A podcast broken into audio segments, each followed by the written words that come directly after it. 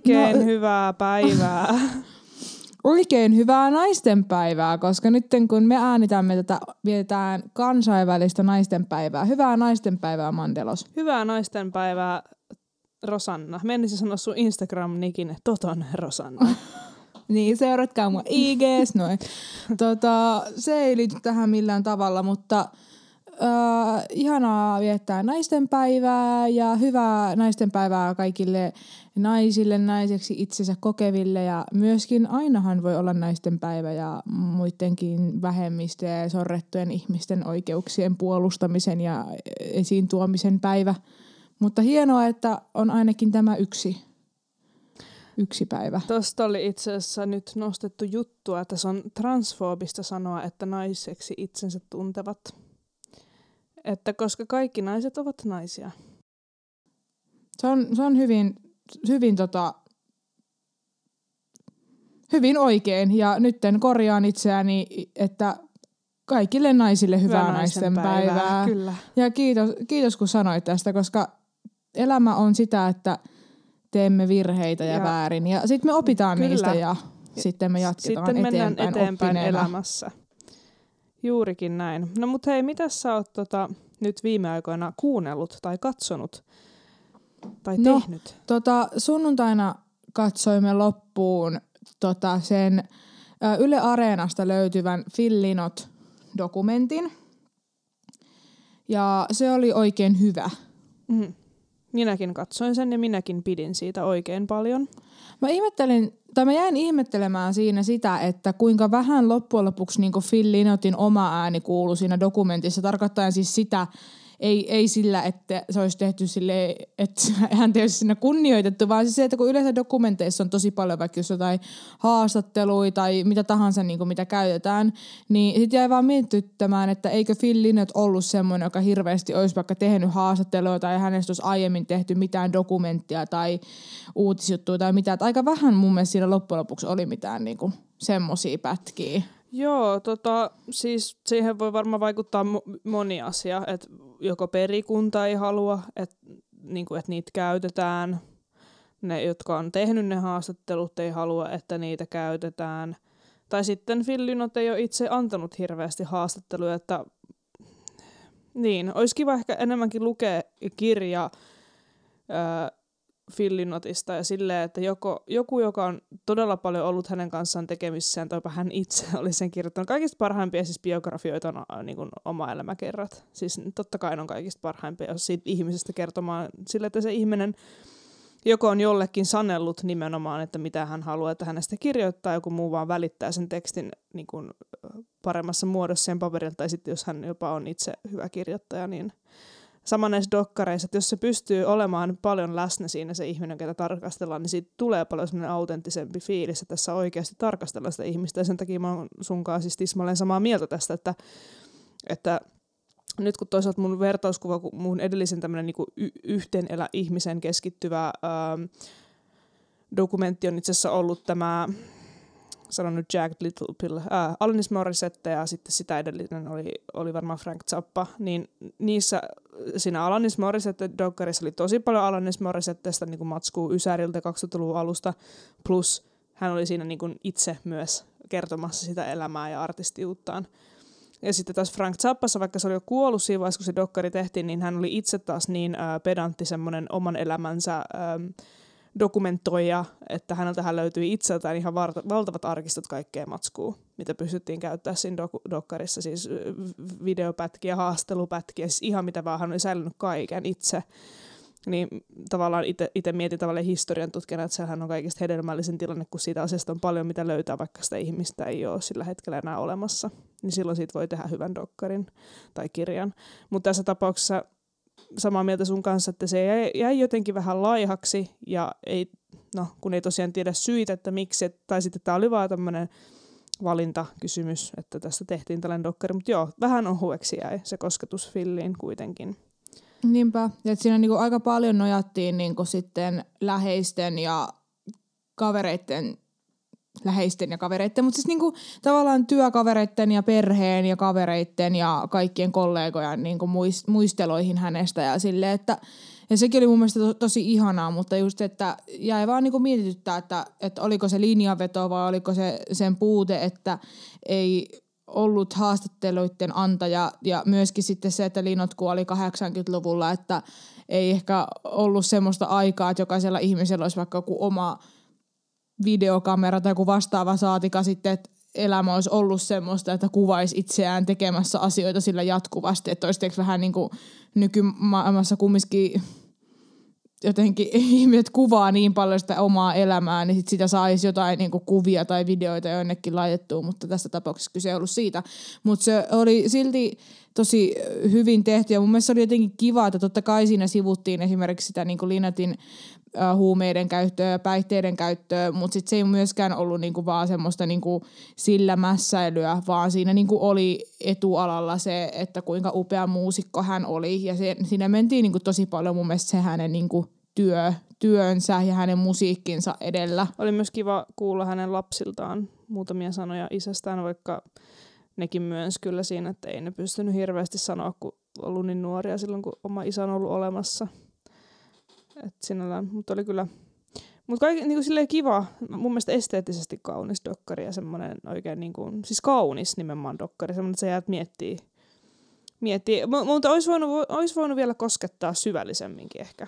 Niin, mutta se oli aika semmoinen niin kuin, jollakin tapaa ehkä semmoinen niin kuin, jotenkin neutraali. Se ei lähtenyt niin kuin hakemaan mitään dramatiikkaa mistään, vaan se oli niin kuin semmoinen, jotenkin se, se vaan oli kasannut yhteen niitä tarinoita ja kertomuksia ja sitä materiaalia, mitä Linetistä oli. Ja mun mielestä oli jotenkin kiva, että sit siinä jotenkin nostettiin aina semmoisia tiettyjä lauluja, missä ehkä kerrottiin jostain sitä, tai missä niissä lauluissa puhuttiin niistä teemoista, mitä käsiteltiin siinä dokumentissa. Jotenkin ne kappaleetkin au, aukesi itselleen niin kuin uudella tavalla, josta tulikin mieleen, että mua niin kuin ihmetytti se, että kuinka vähän Chinatownista puhuttiin niin kuin levynä. Siinä ei, siitä ei mun mielestä annettu edes mainita koko dokumentissa.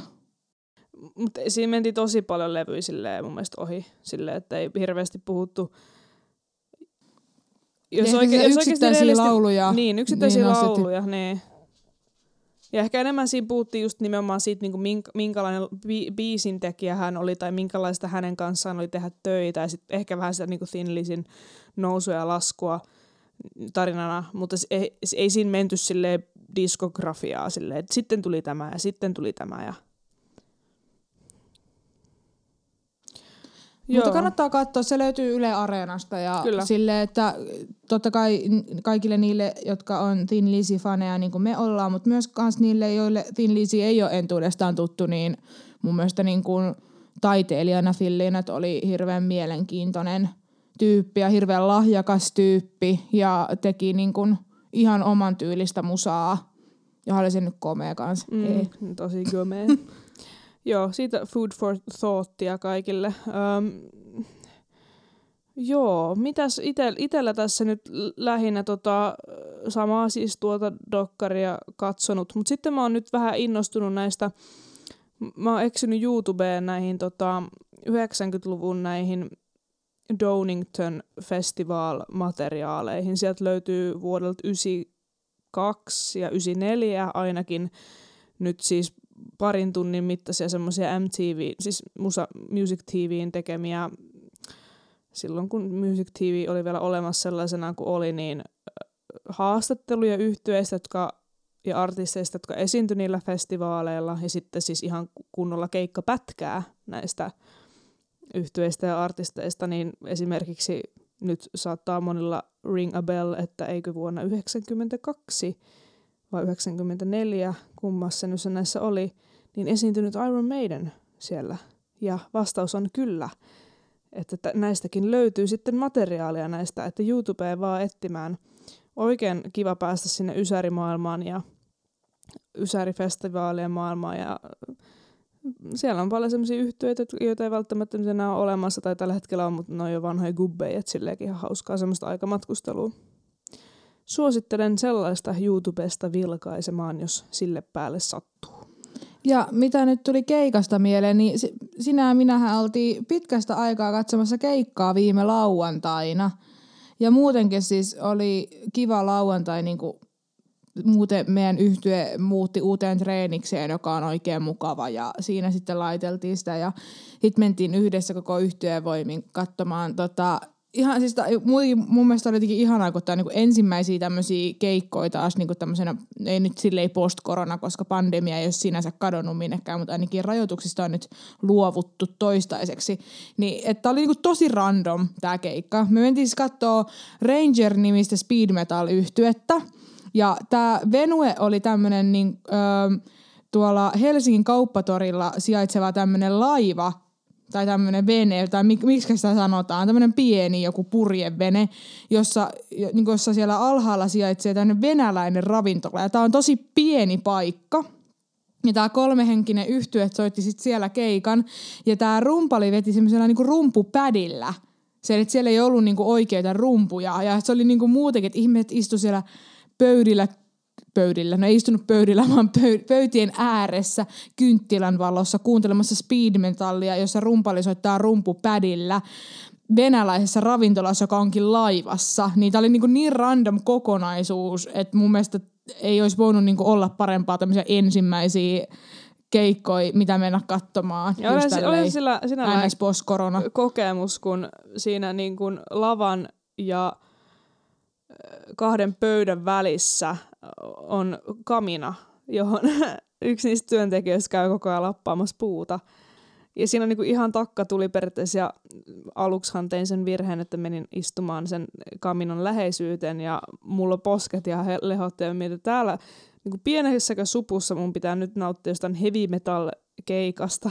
Aivan niin kuin tuli kuumana, mutta pääsin siitä onneksi vähän muualle istumaan. Mutta siis niin, olihan se keikkakokemus vähintäänkin erikoinen, mutta ainakin siis mieleenpainuva. En, en muista milloin olisi viimeksi heavy metallia ollut kuuntelemassa tollaisessa muodossa, missä se tuolla oli. Siis en mäkään oikeasti ole ikinä. Mutta siis jos niinku, et mun mielestä oli niinku muutenkin sille hatunnosto tuommoiselle niinku rohkealle kokeilulle, että miten tuommoisessa tilassa ja tuommoisessa tilanteessa toimii niin kuin speed metal ja muutenkin, että siinä ei edes ole semmoinen niin kuin tavallinen meininki siinä lavalla. Ei ole oikeita rumpuja, ei ole tavallista äänentoistoa ja kaikkea niin kuin, että hatunnosto sille rohkeudelle kokeilla, mutta kyllä mun täytyy myöntää, että ei se ehkä niinku ihan täysin toiminut mun mielestä tommosena, eikä se ollut semmoiseksi tarkoitettukaan, en mä niinku yhtä epäile, vaan että mu, niinku musta tuntuu, että yhtiöllä oli vaan fiilis, että nyt keikoille ja tavallaan, että hei kokeillaan toimiiko tämä tälleen, mutta tavallaan, että eihän se nyt täysin noin toimikaan, mutta niin kuin sanoit, ei varmaan ollut ajatuskaan. Niin, kyllä tuommoinen musiikkimuoto tavallaan tarvii sellaisen, että yleisöllä on mahdollisuus heilua, seistä, fiilistellä sitä musatua, niin kuin istuttiin pöytien ääressä, oli vähän niin kuin trubaduurikeikka, mutta ihan hauskaa kyllä. Joo. No mutta hei lisää tuollaista, mehän ollaan ainakin ajateltu menevämme huhtikuun alussa katsomaan Hunteria tuonne jonnekin. Tuonne jonnekin. Se nyt olikaan täällä Helsingissä. Mä en nyt muista, missä se oli se keikka, mutta jossain kuitenkin. Kyllä. No mutta, menkäät me asiaan, sanoi apostoli, kun sai apostolin kyydin kotiin. Eli käveli kotiin. Kyllä. Joo, tota, no niin, tänään oli ajatuksena puhua, siellä on kolmas juontajamme kovasti äänessä. Tänään oli tarkoitus puhua hieman musiikin ja väli, vä, välival... No joo, musiikin ja väkivallan suhteesta yhteen nivoutumisesta. Ja siis onko, onko, niillä, su- onko niillä suhdetta toisiinsa? Niin, nimenomaan, että t- tässä ei nyt implikoinut sitä, että niillä on semmoinen niin kuin hirveän tiivis suhde, vaan että onko sitä, niin siitä voitaisiin keskustella, mi- mi- miten kenties väkivaltaa ilmenee musiikissa ja edistääkö musiikki jotenkin väkivaltaisuutta jossain. Et jotenkin musta tuntuu, että tätä keskustelua on käyty tässä viimeisen vuoden aikana tasaisesti. Niin mun mielestä olisi niinku hirveän kiva jotenkin keskustella siitä nytten. Mitä sulle tulee mieleen ensimmäisen, kun me puhutaan niin kuin väkivallasta musiikissa? Tai tuleeko sulle jotain esimerkkiä tavallaan siitä, että mitä sillä voitaisiin tarkoittaa. Koska kun mä vähän perehdyin tähän jaksoon, niin mä jotenkin huomasin sen, kuinka tavallaan – sen takia mulla on ehkä vähän vaikea muotoilla tuossa aluksi, että sitä yhteen nivoutumista, koska se väkivalta voi ilmetä musiikissa hyvin monin tavoin ja tavallaan myöskin silleen, että musiikkia on väärin käytetty väkivallan välineenä mun mielestä myöskin eri tavoin. Että se ei ole vaan semmoista, että puhuttaisiin vaikka väkivaltaista teemoista musiikissa. Joo, no, no siis jos sä, miet, jos sä kysyt niinku suoraan, mitä mulla tulee mieleen, kun puhutaan musiikista ja väkivallasta samassa kontekstissa, niin mulle tulee ensimmäisenä mieleen jotkut jengit, äh, vaikka jotkut, jotkut prätkäjengit, vaikka ehkä siinä ei keskiössä se musiikki olekaan, mutta jotenkin tuntuu, että se on kuitenkin vähän sellaista life on the fast lane, moottoripyörät, rock and roll, vähän sellaista, niin kuin, sellaista kulttuuria, tai sitten joku, joku semmoinen jengi, jengi gangster rap, joku sellainen ilmiö, jossa jossain tota, No tulee mieleen vaikka ensimmäisenä joku, kun Tupac ammuttiin jossain jengi ammuskelussa tai josta, jossain, että se liittyy johonkin sellaiset, mutta se, että onko se niin kuin pelkästään sitten se musiikki siinä taustalla, niin no siihen varmaan me mennään nyt tällä hetkellä, mutta siis niin kuin stereotyyppisesti ajateltuna tällaiset mulla tulee ensimmäisenä mieleen, kun puhutaan musiikista ja väkivallasta. Ja mä haluaisin ehkä kumminkin sanoa tähän väliin, että sisältövaroitus – jaksossa ei ole tarkoituksena kyllä käsitellä niin kuin graafisesti miten, mitenkään väkivaltaa tai yksityiskohtaisesti väkivallan tekoja, mutta jos ylipäätään väkivaltaa niin kuin yleisenä teemana ja aiheena ahdistaa, niin suositellaan, että kuuntelet mieluummin jonkun toisen musa jakson kuin sitten tämän.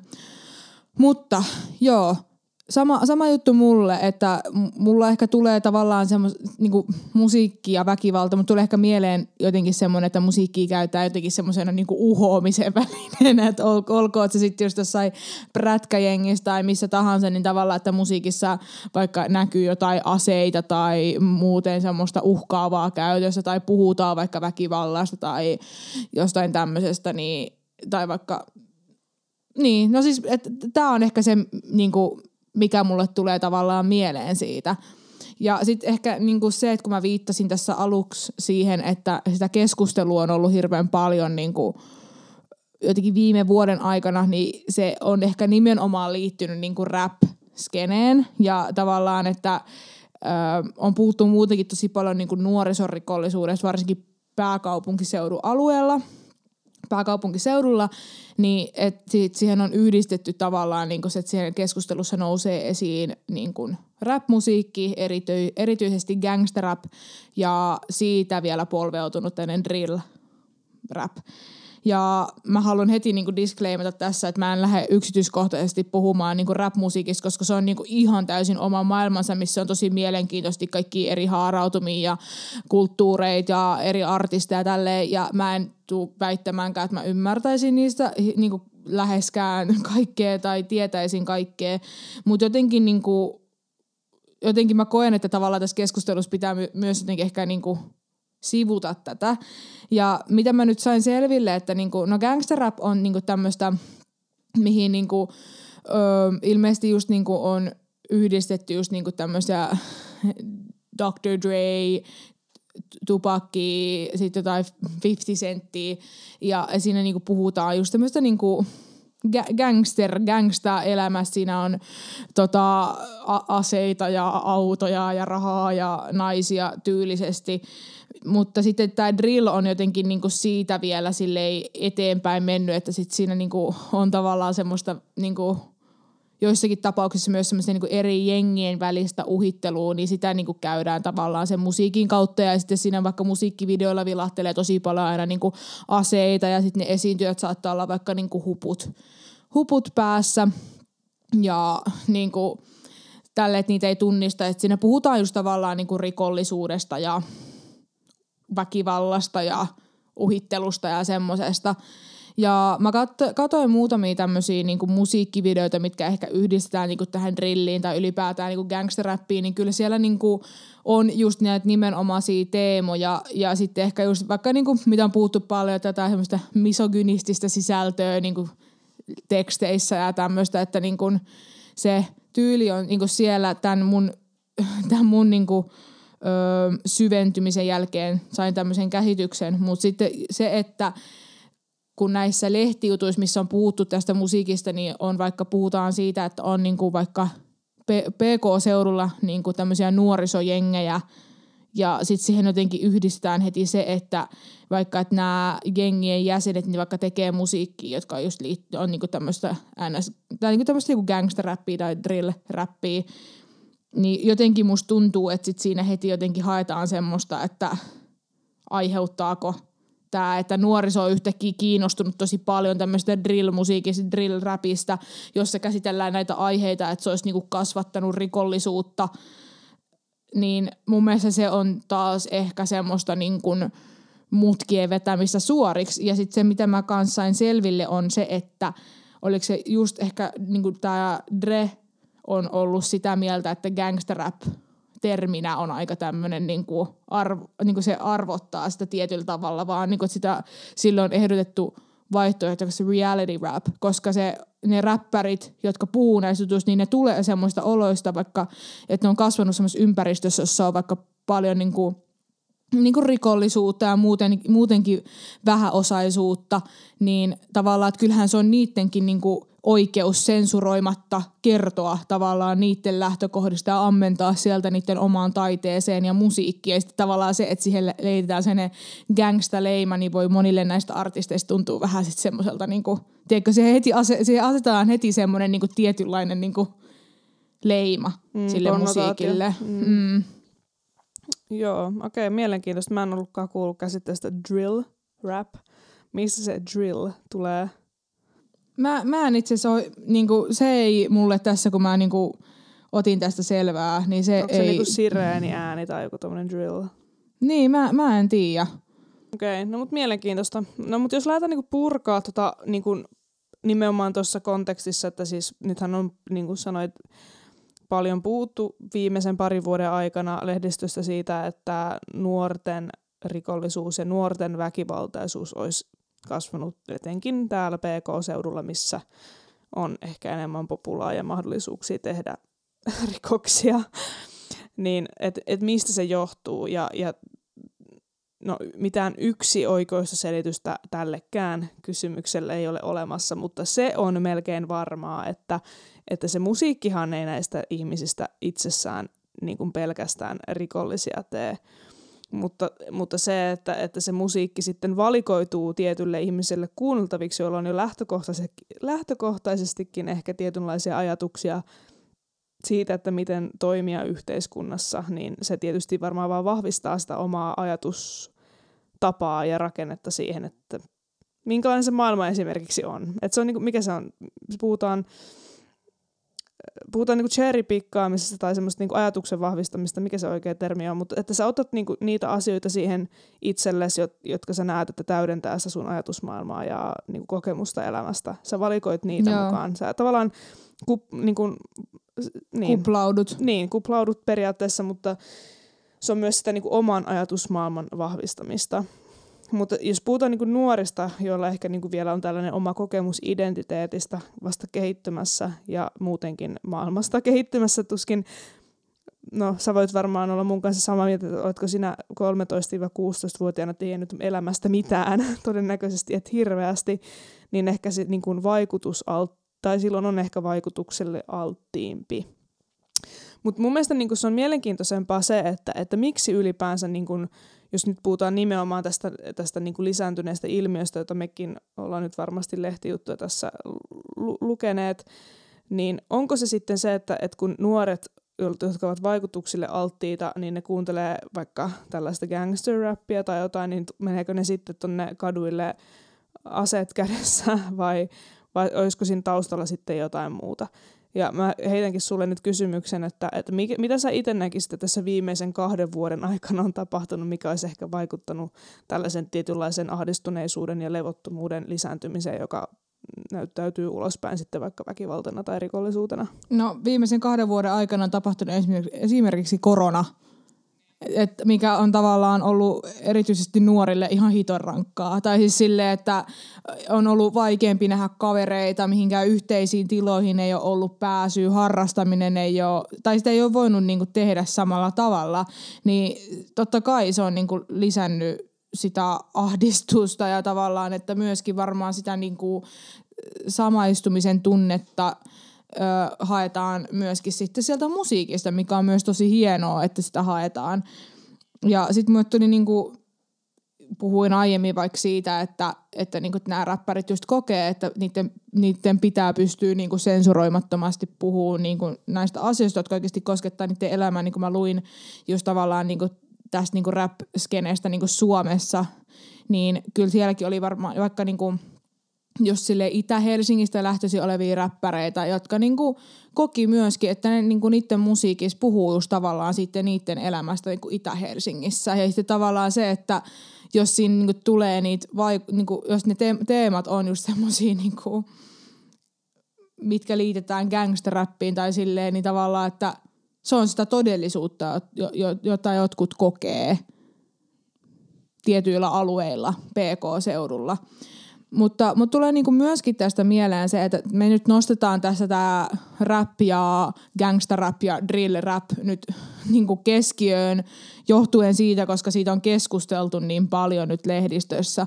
Mutta tavallaan, että kyllähän tätä keskustelua on niin kuin käyty vaikka heavy-musiikista ja rock-musiikista ylipäätään ja black metal-musiikista, josta me ollaan puhuttu paljon tässä podcastissa myös, että tavallaan se, että onko black metal tehnyt meistä kaikista kirkonpolttajia, ei. Että tavallaan, että voisiko tämä myöskin olla jotakin semmoista, niin kuin, että, että me tehdään tämmöisiä aika hätäisiä johtopäätöksiä ja laitetaan mutkia suoriksi rikollisuuden ja niin kuin rapin välille, koska se on jollakin tapaa vieläkin semmoista niin kuin ehkä monelle tuntematonta. Ollaanko me käsitelty jo niin pitkään tavallaan rockia ja heviä ja sitten tavallaan että jotenkin nyt tämä rap kokee tämmöistä uudenlaista murrosta, että me kaikki pelätään sitä jollakin tavalla. Ja mä haluan pohjata tämän mie- niin kuin ajatuksen siihen, koska just kun Hesarissa oli puhuttu, niin paljon tästä, niin mun mielestä oli hieno tämmöinen mieli, niin lukijan mielipidekirjoitus Hesarissa, joka kantaa otsikkoa Rap-musiikin demonisointi on osa pitkää moraalipaniikkeen jatkumo. Ja täällä on tämän mielipide kirjoittajien joukossa on tämmöisiä ihan niin kuin ansioituneita suomalaisia musiikin tutkijoita, kuten esimerkiksi väitöskirjatutkija Annukka Saaristo, Antti Ville Kärjä, joka on mulle erityisen tuttu, kun mä oon tehnyt mun gradua ja hän on niin kuin sitä kautta hyvin tuttu musikologi. Sitten myöskin Inka Rantakallio, joka on kans, öö, mä en onko hän tohtori koulussa vai hän jo val, niin kuin tohtoriksi väitellyt ja hän on tutkinut erityisesti niin kuin hip-hoppia ja räppiä Suomessa. Eli tämmöisiä niin kuin ihan, ihan niin kuin alan ö, akateemisia asiantuntijoita. Ja tota noin, niin, he niin kuin tässä sanovat sitä, että on niin kuin tutkittu, että ei musiikilla niin kuin ole mitään suoraa yhteyttä johonkin rikollisuuden kasvattamiseen ja että on vaan tämmöistä just niin kuin moraalipaniikkiä ja sillä niin kuin halutaan jotenkin niin kuin, öö, kuitata jotain semmoista, mikä oikeasti johtuu niin kuin e-, epätasa-arvosta nuorten keskuudessa ja syrjäytymisestä ja jotenkin siitä niin kuin sitä musiikista haetaan syitä kaikille tälle, niin mun mielestä tämä oli niinku erittäin hyvä mielipidekirjoitus ja mikä oli erittäin tarpeellinen, koska Hesarissakin on julkaistu niin paljon tavallaan tämmöistä niinku demonisoivaa kirjoitusta liittyen räppiin. Niin mun mielestä on kiva, että tavallaan nämä niinku musiikin tutkijatkin on tavallaan ottanut tähän kantaa. Mä mun mielestä tässä podcastissa aikaisemminkin puhunut tästä, mutta siis siitähän on myös tehty tutkimusta, että tekeekö väkivallan katsominen esimerkiksi elokuvien tai sarjojen tai siis populaarikulttuurin muodossa, niin tekeekö se ihmistä väkivaltaisen? No ei tee. Silloin kun videopelit alkoi lisääntymään ja niissä saattoi olla mukana jotakin mitä Counter-Strikea eli CS tai jotain muuta, jotka on tällaisia no, sotapelejä, väkivaltaisia pelejä, niin sitten siitä tuli seuraava paniikki, että no tuleeko nuorista nyt väkivaltaisia, kun ne pelaa tällaisia väkivaltaisia pelejä. No eihän niistä tule niin kuin sanottua, se on yleensä sosioekonominen, sosiokulttuurinen ympäristö, missä ne lapset kasvaa, minkä takia niin ne saattaa alkaa käyttäytymään väkivaltaisesti tai tota, rikollisesti, että kaikki, kaikkihan me oikeastaan, joka on vähänkin jotakin psyko, psykologiaa lukenut, niin ymmärtää tämän asian, tai sosiologiaa lukenut, kriminologia olisi ehkä parempi termi tässä, mutta kuitenkin, niin, niin sama, sama pätee niin kuin kaikissa näissä musiikkityyleissä, just tämä moraalipaniikki on itse asiassa aika hyvä termi, nimittäin mi, mi, miksi on tällä hetkellä nyt, nyt kääntynyt se katse sinne gangsterappiin, niin johtuu mun mielestä puhtaasti siitä, että se on tällä hetkellä se suosituin musiikkimuoto, jota nuoret kuuntelee.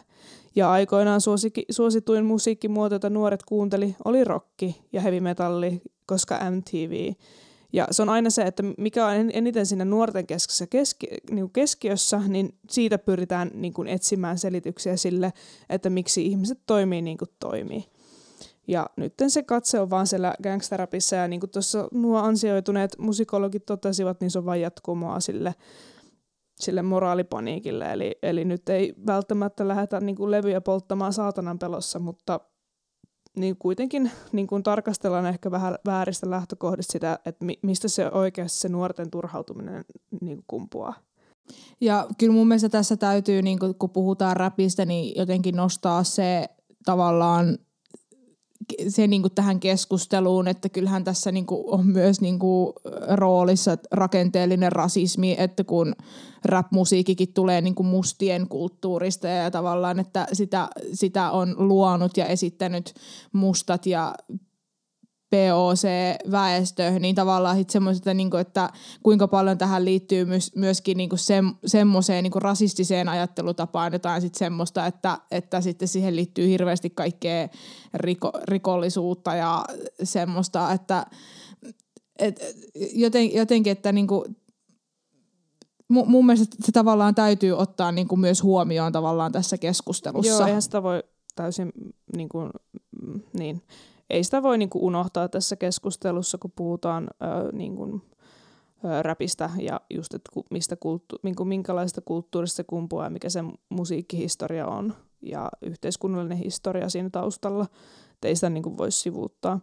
Mutta mua, niin kuin, mua kiinnostaa taas toi, että niin kuin mikä taas jälleen kerran me tykätään aina ottaa tämä niin keskustelu sitten, että mikä on tavallaan sen musiikin tekijän tai taiteen tekijän vastuu taas tässä, että että sä olit nyt ilmeisesti Dr. Drestä, hän oli itse lausunut, että hän on niin kuin vaan jakanut kokemuksiaan ja sitten niin kuin käyttänyt musiikkia siinä kanavana ja hän kertonut tavallaan elämästään, niin sitten taas on niin kuin paljon niin kuin sellaista muunlaista taidemuotoa ja musiikkimuotoa, jossa myös niin kuin tehdään samalla tavalla, että se ei välttämättä ole niin kuin se itse taiteen tekijä ei välttämättä ajattele, että asia on niin, mutta hän jollakin tavalla peilaa omia kokemuksiaan tai tekee jonkinlaisen alter egon sille, sille taiteilijaminälle, joka käsittelee näitä vaikeita asioita.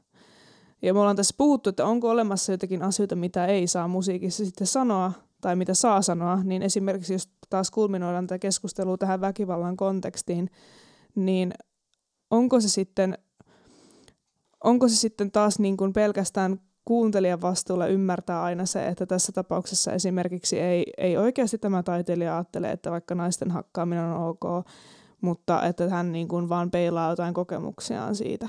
Tai että tavallaan ymmärrät se, mitä mä haen tässä, että, että kuitenkin se väkivalta siellä musiikissa on todellista, että vaikka sinä ja minä ei aleta ketään tässä lyömään, kun me kuunnellaan jotakin tai niin kuin ei aiheuteta mitään sellaista niin kuin väkivaltaista tekoa sen seurauksena, mutta kuitenkin siellä musiikissa se tapahtuu. Ja tavallaan, jos joku saa siitä ideoita, niin tavallaan onko se, onko se sen kuuntelijan vastuu osata ymmärtää taiteen ja todellisuuden rajat? Tämä on, hyvä. Tämä on tosi mielenkiintoinen kysymys. Jotenkin mulla niinku heti, että kun miettii näitä, niin mua eka tulee semmoisia niin hirveän yksi, ei, ei yksinkertaisia, no voi olla ehkä yksinkertaisiakin, mutta tavallaan itsestäänselviä näkökulmia vastauksia, mutta sitten kun mä mietin tätä, niin mä tajuan koko ajan, että sehän ei ole sitä.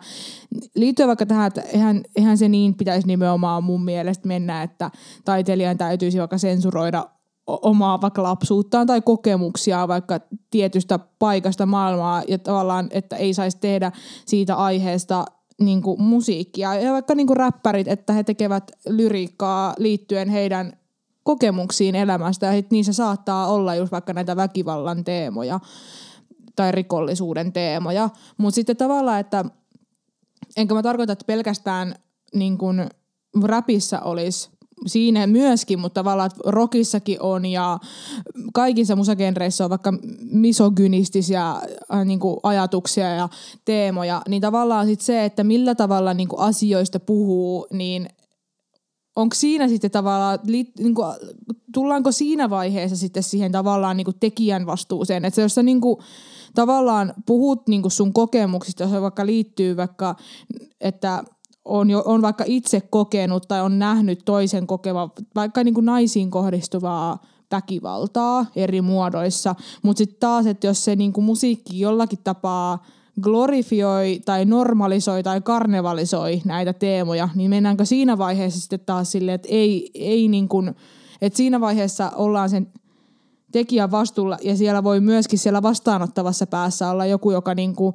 myöskin normalisoi sitten näitä asioita ja sitten niin kuin, sit ne normalisoituu myös hänen toiminnassaan. Tämä nyt oli varmaan hirveän sekavasti selitetty, mutta ei, mä en siis just, tästä toi kiinni. Oli, jo, ei, oli just sitä, mitä mä hain ja tavallaan mä huomaan niin kuin nyt, kun on paljon ollut tämän musiikkia, yhteiskuntaa ja kaiken näiden asioiden parissa lähinnä nyt pääsääntöisesti tämän podcastinkin takia, niin mä huomaan, että, että ulkoot päin tulee välillä vähän semmoista ristiriitaista viestiä niin kuin näihin asioihin nähden. Että tavallaan ää, taiteilijalla on oikeus ää, niin kuin tehdä taidetta ja kokea maailmaa ja selittää maailmaa taiteensa avulla, mutta sitten samaan aikaan saattaa moralisoida tosi paljon esimerkiksi ää, jotakin vaikka sarjaa, jossa ää, tapahtuu tosi paljon raiskauksia, jossa kuvataan vaikka tosi raakoja raiskauksia samalla tavallahan se on sille sarjan tekijälle tapa myös käsitellä maailmaa ja tehdä sitä, mutta mä ymmärrän myös sen argumentin siitä, että tavallaan se on aina se naisten väkivalta, jota käytetään populaarikulttuurissa, kun halutaan tehdä jotain shokeraavaa. Että, et niin kun mä huomaan, että tässä on jotenkin me ihmiskuntana, meidän pitäisi niin ehkä jotenkin löytää jo, jonkinlainen ratkaisu tai konsensus tähän, että et miten, niin kun, miten tällaisia vaikeita asioita voi käsitellä sille, että se pysyy vielä siellä taiteen, taiteen rajoissa, mutta sitten kuitenkin, että se, sitä ei oteta sillä tavalla, että tämä niin kuin aina glorifioi jotain, koska fakta on myös se, että on olemassa taiteilijoita, jotka vain käsittelee maailmaa. Se, se ei välttämättä ole mikään kannanotto, vaan se on vain kommentti. Mutta sitten on myös sellaisia taiteentekijöitä, jotka näkee, että asia on näin ja minä tuon sen asian ilmi näin ja, ja tämä on minun totuuteni. Ja, ja just se, että, että sitten pitääkö tässä jotenkin kuluttajan osata sitten siellä seilata siellä välimaastossa, että, että mikä, mikä taide tavallaan pyrkii tekemään tästä maailmasta kuitenkin loppujen lopuksi hyvää tällä omalla taiteellisella kommentillaan, sen sijaan, että se on jonkinlaista niin kuin vaikka propagandaa tai, tai niin kuin disinformaationkin levittämistä. Ymmärrät niin. sen, mitä mä tarkoitan tässä. Tämä on niin kuin tosi mm. hankalaa. Musta tuntuu, että tämä on niin väkivaltajuttukin, että, että niin kuin kaikilla pitäisi taiteilijoilla olla mahdollisuus ja oikeus vaikka tarkastella yhteiskuntaan kuuluvaa väkivaltaa, jos puhutaan vaikka tälläkin hetkellä meitä puhuttavasta sotatilanteesta, joka on humanitaarinenkin kriisi siinä mielessä, että siellä kuolee siviilejä. Mutta sitten samaan aikaan, että, että millä tavalla sä sitten voit siitä sodasta silleen puhua, että sä et sitten olekaan vaikka joku Putinin vallankäytön väline. Ja sama niin kuin ehkä tässä väkivalta- ja musiikkikysymyksessä ylipäänsä, että mikä on sitten loppujen lopuksi sellainen oikeanlainen käsittelytapa ilman, että se just normalisoi jollekin kuuntelijalle sitä asiaa. Mä, niin kuin, mä, mä itse jotenkin, jos mä haluaisin niin kuin yrittää nyt jotain semmoista niin kuin rajavetoa tehdä, niin mun mielestä tavallaan se niin kuin jotenkin, että jos kumminkin yritetään niin kuin niin kuin navigoida ja tavallaan toimia siellä nimenomaan, että kun tehdään jostain aiheesta taidetta, joka liittyy vaikka väkivaltaan tai rikollisuuteen tai sotaan tai mihin vaan, että tavallaan niitä asio- niistä asioista just, niitä kommentoidaan, niistä kerrotaan. Ja vaikka voidaankin ottaa myös kantaa, mutta jos se tavallaan vaikka on silleen, että sä teet biisin, että, että sota on jees, naisten naisten kaltoinkohtelu ja asiat, mitä en halua eritellä tässä podcastissa, on jees ja oikeutettu minulle vaikka valkoisena miehenä, että on jees. Niin mun mielestä tuossa tavallaan ollaan just jotenkin kahden hyvin erilaisen asian äärellä. Että tavallaan, että jos me nyt oikeasti halutaan niin kuin miettiä sitä, että jos joku ottaisi vaikka jotain vaikutteita omiin ajatuksiinsa musiikista, niin kyllähän toi niin kuin tavallaan jälkimmäinen on paljon haitallisempaa kuin se, että sä vaikka musiikin kautta kuulet sen taiteilijan niin kuin vaikka kokemuksia jostain aiheesta tai vaikka kritiikkiä, vaikka, vaikka väkivaltaan liittyen tai näin kun taas sitten, että siitä tehdään vaan jotain tuommoista höttöläppää, joka naurattaa.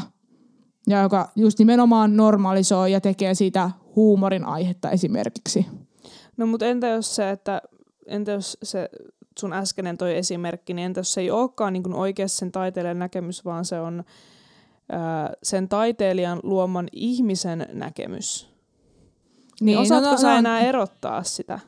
Niin kuin, tämä on mun mielestä, mitä me ollaan niin kuin keskusteltu tässä podcastissa aiemmin, onko tämä, tai mä ainakin muistelisin, että me myöskin käsiteltiin sitä, että, että onko myöskin tämä, että tämä on tämän tarinan kertoja, ei ole minä, niin onko se myöskin helposti semmoista oikeutusta tietynlaiselle – ja sitten myöskin ehkä semmoista, mikä jälkeenpäin liitetään tavallaan siihen, kun sitten saa kritiikkiä, että hei, ehkä tämä ei ole myöskään ok, että sä vaikka äh, heität syrjivää settiä tässä sun musiikissa, ja sitten joku heti heittää tavallaan tuon kommentin, että tavallaan siihen, että voiko noin tehdä, niin jotenkin mä itse nyt tässä, jos mä oon joku tuomari, niin mä koen, että toi on myöskin vähän tuommoinen niin oikeutus ja se on myös aika laiska sellainen. Mutta mun mielestä oli mielenkiintoista, jos, niinku, jos siirrytään tavallaan tästä myös niinku siihen niinku tavallaan, että kun me puhutaan vaikka väkivallasta musiikista, niin se keskittyy aika paljon niinku siihen, mitä niinku sanoissa sanotaan. Mutta voiko väkivaltaisuutta olla musiikissa niinku myöskin tavallaan niinku niistä musiikillisista tekijöistä lähtien. Ja mä en tiedä, tiedät sä itse historian tutkijana paremmin, mutta mä oon käsittänyt esimerkiksi niinku, öö, niin kuin vaikka Saksassa natsit käytti niin kuin musiikkia myöskin väkivallan välineenä. Ja tavallaan myöskin niin kuin, ö, musiikkia on käytetty vaikka väkivallan välineenä ö, vaikka että käytetään tietynlaisia, voiko sitä kutsua enää musiikiksi, ei välttämättä, mutta tietynlaista ääntä niin kuin toista satuttaakseen tai kiduttaakseen. Että niin kuin, tavallaan, että myöskin sitten niin kuin, nimenomaan musiikkia ja ääntä on väärin käytetty, ja mä haluan nimenomaan sanoa väärin käytetty, koska musiikkia ja ääntä ei kuuluisi käyttää ihmiseen tällä tavalla, niin sitä on kuitenkin käytetty tällä, tällä tavalla. Joo, no Natsi-Saksassa tapahtui kaikenlaista kauheat shaisee, mutta joo, kyllä. Ja, ja tota, myös tietyllä tapaa niin kuin tietynlainen kulttuuri otettiin osaksi sitä sitä koneistoa niiden tekijöiden tahtomatta, eli, eli tuskin, tuskin nämäkään, joiden musiikkia soitettiin kiduttaakseen esimerkiksi juutalaisia, niin tuskin ne aina, tai varmaan kaikissa tapauksissa oli niin, että se taiteen tekijä ei ollut ajatellut, että sitä musiikkia tai taidetta tullaan käyttää sellaisessa kontekstissa, että se tavallaan otettiin siihen. Ja sitten valitettavasti sillä saattaa olla vielä nykyisilläänkin sellainen hirveä leima sillä musiikilla, vaikka se ei ole niin kuin aluksi ollutkaan tarkoitus olla sellaista. Mutta kyllä, siis kyllä musiikkia on historian saatossa käytetty myös kirjoitusvälineenä ja, ja siis ääntä, ääntä yleisestikin kyllä. Että on niinku jotenkin sit se, että se ei nimenomaan liity siihen, että musiikissa niinku sanoilla ja lyriikoilla sanottaisiin kauheita asioita, mitkä vaikuttaa kuulijaan, vaan ihan niinku niillä äänillä ja niillä jäljillä, mitä musiikki jättää, niin saattaa, niinku, että ni, niitäkin on käytetty niinku väärin. Ja sitten se, se tuntuu vaan jotenkin tosi hurjalta, kun miettii, että niinku, kuinka niinku suurimmalle osalle meistä musiikki on kumminkin semmoisen niinku, semmoisen niinku, healing väline, tiedätkö, että niin kuin halutaan, halutaan, mikä nyt on heal suomeksi? niin, parantua ja toipua ja, ja niin kuin palautua ja niin kuin kokea ihania tunteita ja ajatuksia, käsitellä niitä vaikeita tunteita.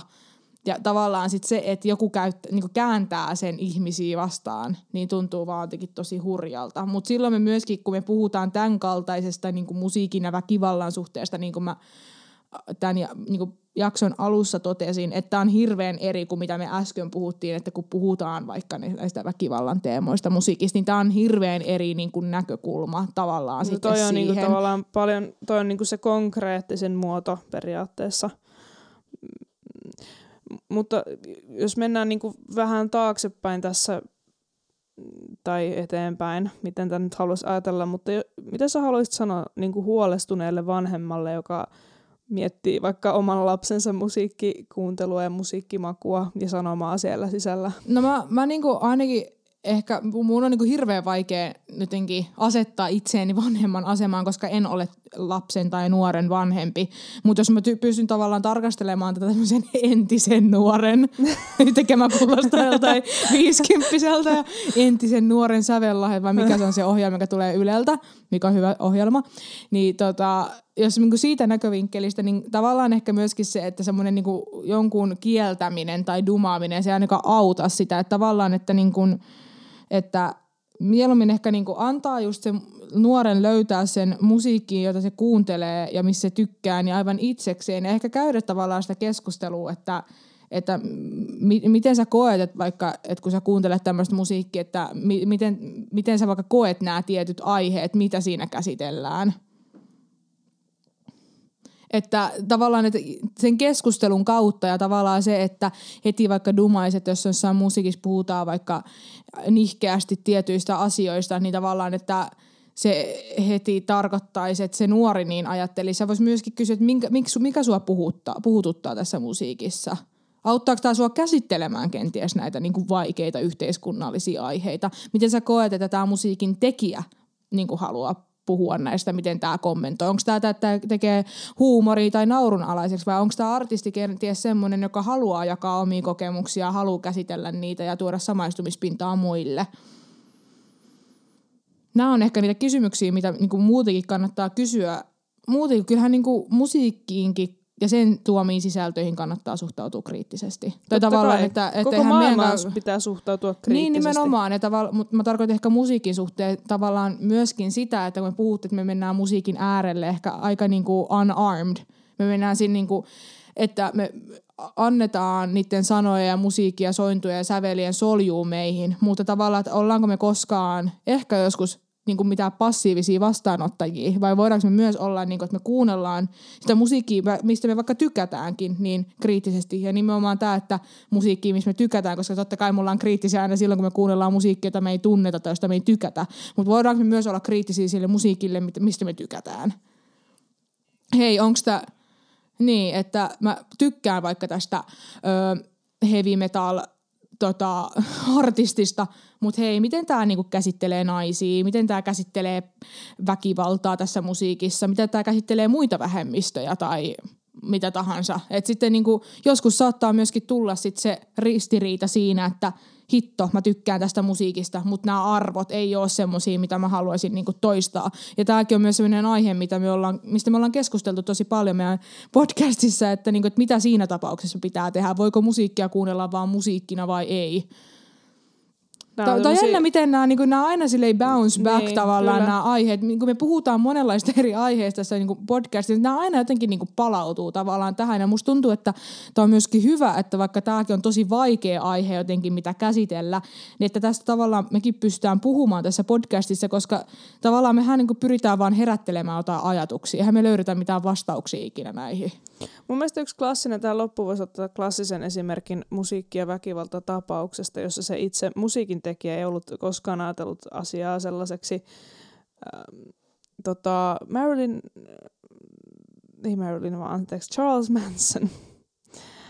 äh, eli tämä kuuluisa kulttijohtaja ja myös murhaaja, vaikka hän ei itse niin kuin, ilmeisesti koskaan tappanut ketään, mutta sai muita, manipuloitua, manipuloitua muita. muita ihmisiä tappamaan hänen puolestaan, niin hän, hän tota, mm, oli Beatlesin White, White Albumin suuri ystävä vai millä levyllä se Helter Skelter kappale Mun mielestä, siis muistaakseni se on White Albumi, mutta Disclaimer voi olla, että oli eri albumi. Muistaakseni se oli nimenomaan se White, White Albumi. Albumi. Ja siis senhän nimi ei taida olla White Album, se on vaan kutsumanimi sille. Se itse levyhän on vaan valkoinen, siinähän ei ole Mm. mitään. Mutta Charles Manson hän otti tämän White Albumin sitten jonakin sellaisena äh, Jumalan tai Beatlesin sanelemana totuutena siitä, että valkoisuus on se juttu ja rotusyrjintä on todellakin se sanoma, mitä Beatles yritti tällä White Albumilla kertoa. Ja sitten hänen mielestään niin koko se niin kuin, ähm, ro- rodullinen syrjintä ja se ajattelu kulminoituu siihen Helter Skelter-kappaleeseen. Ja niin kuin tavallaan hän koki, että se oli semmoinen suuri herätys hänelle, että totta, että näinhän se menee. Että Beatles kertoi minulle, että miten tämä niin kuin ihmiskunta toimii. Eikö Ja- sä Helter Skelter, se kokee sen nimenomaan semmoisena m- mobiilisoivana semmoisena jotenkin juttuna, että nyt lähdetään niinku tekemään tätä puhdistusta tai mitä liian skeidaa se nyt ajattelikaan. Mm. Mm, kyllä. Ja siis eihän Beatles ikinä koskaan missään vaiheessa ajatellut, että tästä tulee tällainen teos ja että tällä olisi tällainen sanoma. Ja eihän he voineet tietää, että joku hullu siitä itselleen ottaisi tällaisen väkivallan teesin. Niin, jotenkin tuntuu myöskin silleen, että, että vaikka Beatlesissa on representoitunut valkoisia miehiä, mutta eikö Beatlesin sanoma, ainakin mä oon itse kokenut, se on hirveän sellainen niin kuin rauhan ja No, rakkauden hippi, ja mm. semmoisen, niin kuin, että tavallaan mä voisin kokea, että voisin uskoa, että heidän näkökulmasta on ollut ihan hirveetä, että tavallaan, että sitä musiik- omaa musiikkia on käytetty tavallaan ihan päinvastaiseen ja se on jotenkin koettu tälleen. Toki, toki tässä nyt täytyy myöskin muistaa se, että Charles Manson oli ihan hullu sekopää, niin tavallaan, että myöskään se vaatii aina sen yhden hullun sekopään, joka tulkittee ihan kaiken väärin ja tavallaan tarkastelee sitä vaan ihan pelkästään niiden omien hullujen linssien läpi. Mutta joo, toi on niinku tavallaan sit se, että ainakaan se ei harjoittanut kriittisyyttä, ei ehkä itse siihen musiikkiin, vaan niihin omiin ajatuksiinkaan. Ehkä kannattaa myös olla niinku kriittinen sen musiikin lisäksi myös siitä, että mitä sä itse kelaat. Kyllä, mutta tässä jälleen kerran, että, että tavallaan se on ihan niin kuin, sä voit tarkoittaa toista ja silti, silti joku ymmärtää sen toisella ta- tavalla ja oikeuttaa oman käytöksensä sillä tavalla, että toisaalta niin musiikkikaan ei ky- pysty koskaan tietämään, miten vastaanottaja sen niin ottaa. Mikä, mikä se viesti on, mikä siitä välittyy, sen seurauksena me ei pystytä ikinä, ikinä, ikinä missään tietää, että mitä, miten se oikeasti elää elämäänsä. Ja niin kuin just toi, kun sä, säkin puhuit vaikka sitä tekijän vastuusta, niin eihän, niin kuin, eihän toi tekijä, niin kuin ne tekijät voi miss, mi- mitenkään kontrolloida just nimenomaan, niin kuin sä sanoit, niin kuin kaikkea, että millä tavalla se koetaan. Joku Beatleskin, jota kuunteli niin kuin, koko maapallo, niin pitäisikö niiden niin kuin olla vastuus sille joka ikisestä tulkinnasta 5 miljardia ehkä siihen aikaan maailma, maapallolla oli 5 miljardia ihmistä, en mä tiedä enemmän, niin, niin kuin kokee sen asian. Ei missään nimessä. Se myöskin tavallaan se, että kun siinä kappaleessa, mä en nyt muista itse mistä Helter Skelter kertoo, mutta ei, ei, ei kai mi- mitenkään näistä aiheista, mistä Charles Manson ko- koki sen kertovan.